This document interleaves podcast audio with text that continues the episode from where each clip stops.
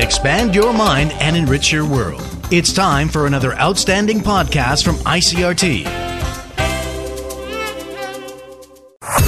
This is Taiwan Talk. This is Taiwan Talk on I C R T.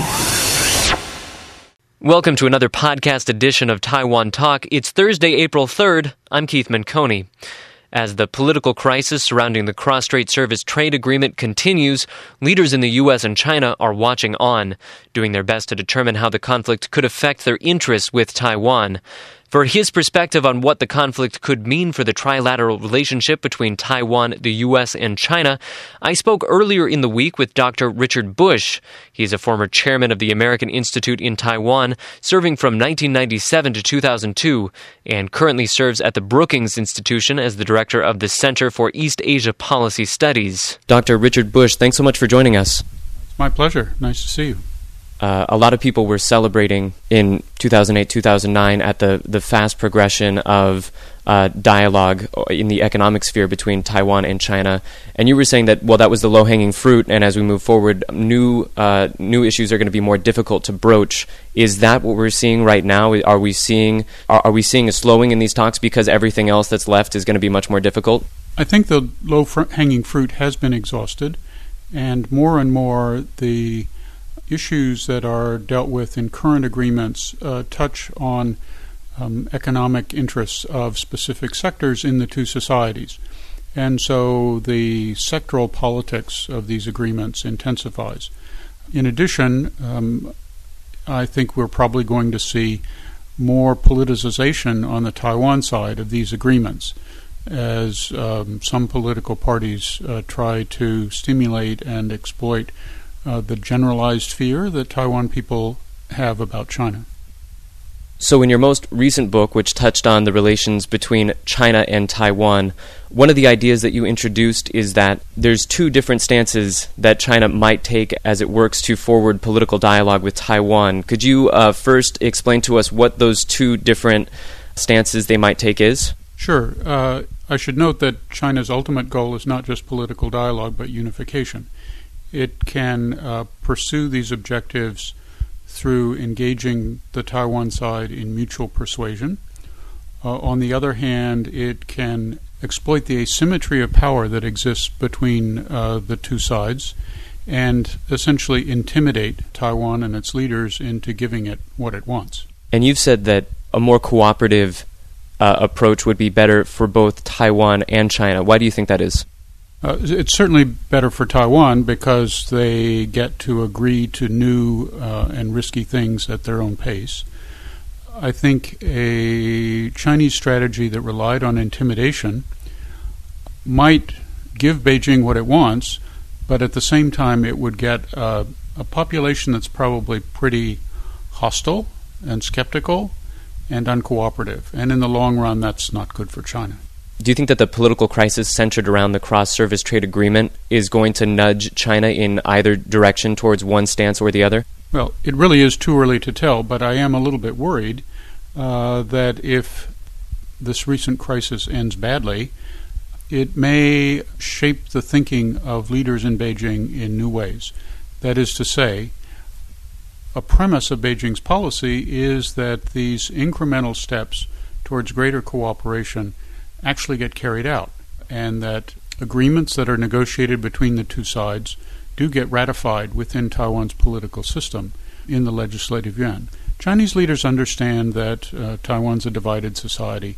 They understand that uh, some of these initiatives are controversial, but so far everything has gone forward. And now we have essentially a low-level revolt against something that Um, Beijing and Taipei agreed to three years ago in E C F A and sought to carry out. And now this is the result, which may lead some in Beijing to question the premises of their overall mutual persuasion policy. In, in the long term, how significant of a setback is this going to be in moving forward agreements between China and Taiwan? If this uh, agreement doesn't get through, then uh, perhaps the P R C is going to be reluctant to move forward and make concessions on the agreement in trade in goods, which is also part of the E C F A framework. Uh, there may be difficulties on the agreement on um, dispute settlement. Uh, moreover, it may be that um, Beijing would be less tolerant of Taiwan's efforts to um, engage in liberalization exercises with other trading partners, uh, like the Philippines or India or Japan or the United States. Turning more to the U S side of all of this, in what ways do you think that the ongoing political crisis uh, touches on U S interests? Um, first of all, I need to say that the United States um, has applauded uh, the progress in cross-strait relations uh, that has occurred since two thousand eight. The United States uh, ben- benefited from the relaxation in tensions because we have plenty of problems around the world, and having one less problem is a good thing. We understand that trade agreements are difficult. Uh, we understand that uh, how legislatures process trade agreements uh, is sometimes difficult. Look at us. We don't have trade promotion authority right now. I think that there may be some concern about uh, recent um, developments here, um, that uh, it hasn't been so easy to push this uh, agreement through the legislature and get it ratified, and uh, perhaps a concern about how China's going to react or, or overreact uh, to what's happened. Do you think that the U S has any concerns if this uh, if this trade service pact is passed and, and Taiwan and China make moves to move closer economically? Do you think that that poses any concerns for the U S, or is this something that uh, they're going to applaud because it'll contribute to political stability in the region? Um, I think it will be applauded. First of all, it demonstrates that uh, even a politically difficult trade agreement uh, can get through the Taiwan system, and that's important for its own sake. It's important for um, U S Taiwan economic relations. But I think there is a uh, an understanding that uh, closer economic uh, relations between uh, Taiwan and China are, are not in any way a threat to the United States. This is uh, something that could have happened a long time ago if uh, there hadn't been uh, political obstacles in the way.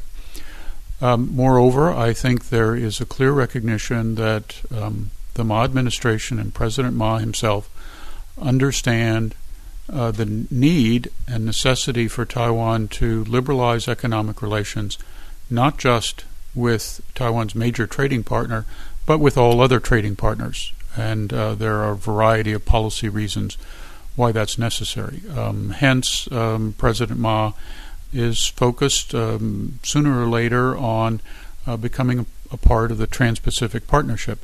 Uh, and that's a good thing.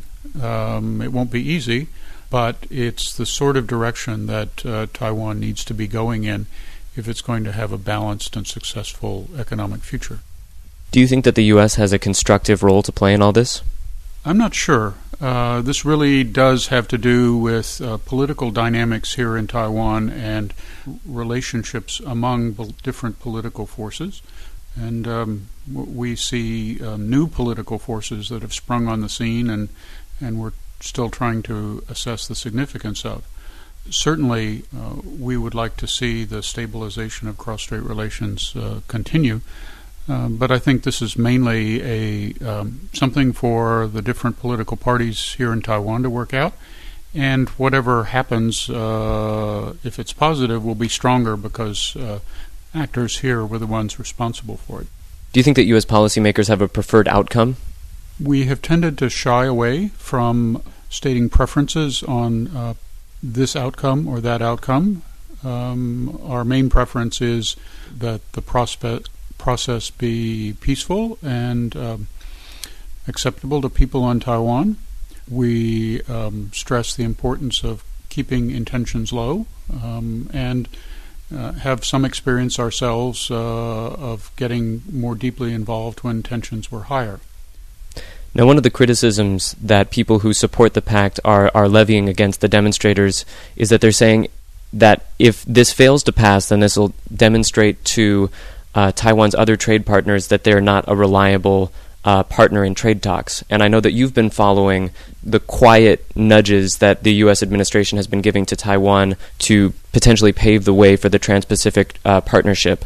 Um, do you see any signs that this is going to have a chilling effect on the trade relations between Taiwan and its partners if it uh, if the trade pact does not pass?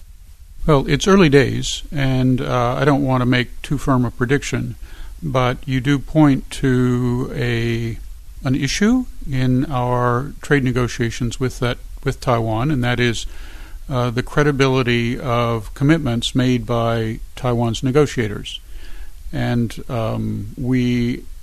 conclude agreements with Taiwan on the assumption they can be approved, and they will be approved. And but we've had uh, um, difficult ex- experiences when it hasn't happened that way.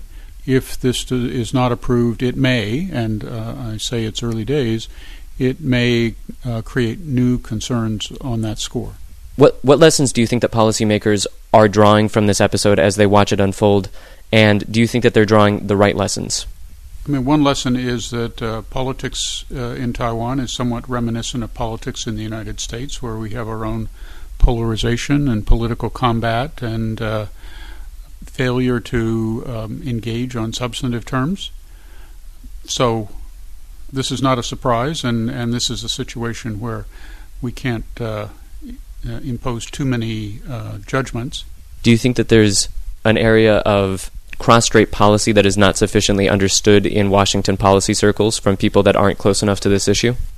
I think the um, dynamics of politics here, um, the dilemmas that uh, various political actors have, and you know, in the last year or so, the rise of these very spontaneous protest movements uh, that seem to come out of nowhere.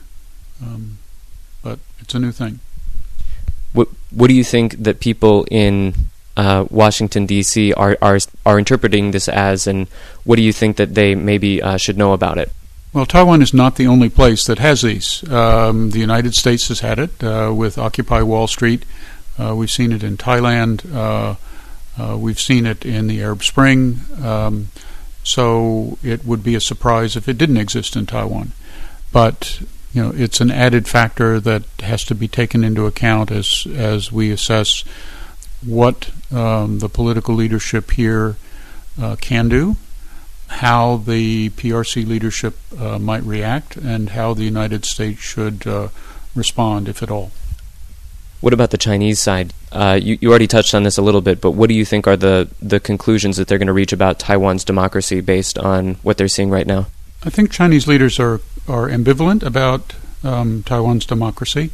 Uh, on the one hand, they've seen what they interpret as uh, cases where um, political leaders here have uh, uh, engaged in demagoguery that uh, has increased tensions between uh, China and Taiwan, and has also appeared to move close to challenging China's fundamental interests.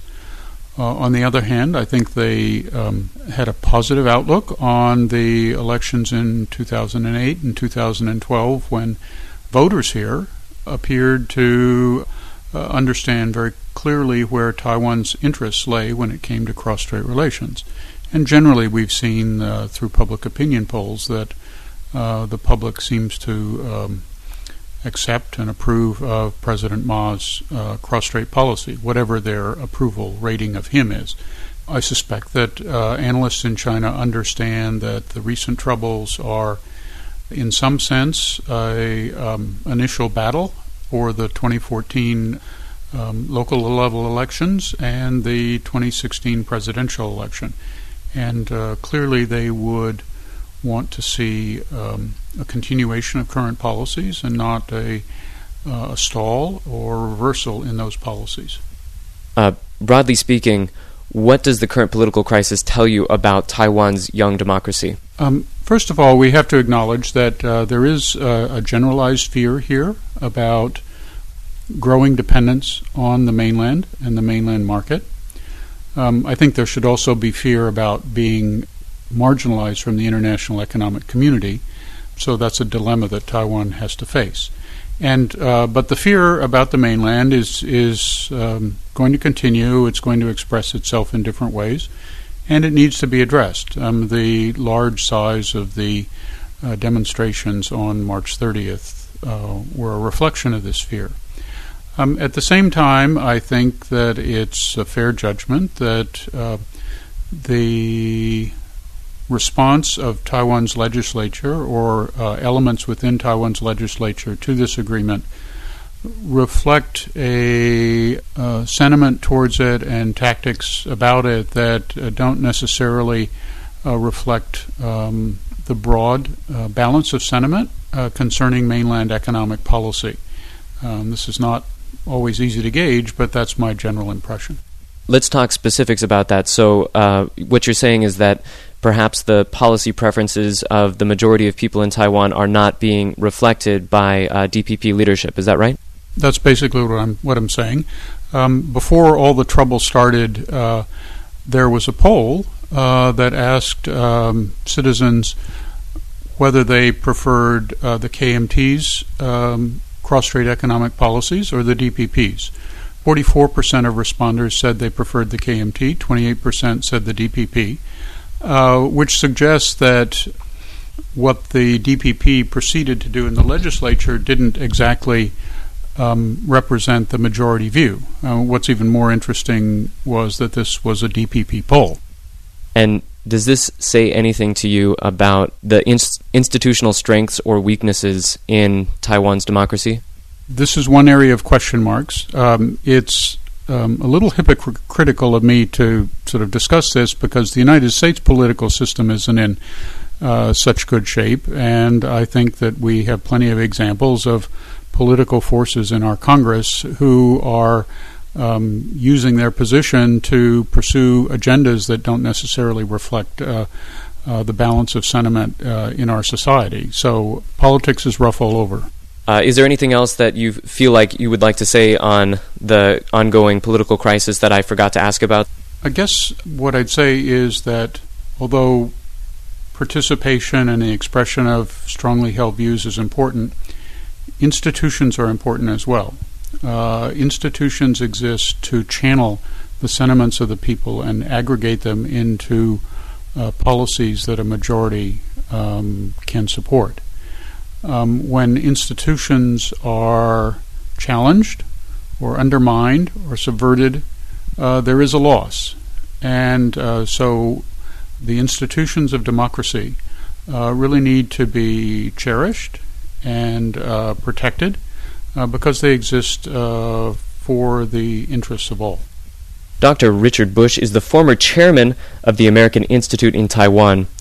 Uh, Doctor Bush, thanks so much for joining us. Uh, it's my great pleasure. Thank you very much. Thanks for listening to Taiwan Talk. As always, we'd love to hear what you thought of today's program. You can leave us a comment on our Facebook page or rate and review Taiwan Talk on iTunes. This helps us bring you the kind of shows you want to hear and makes it easier for other people to discover the program. For I C R T, I'm Keith Menconi.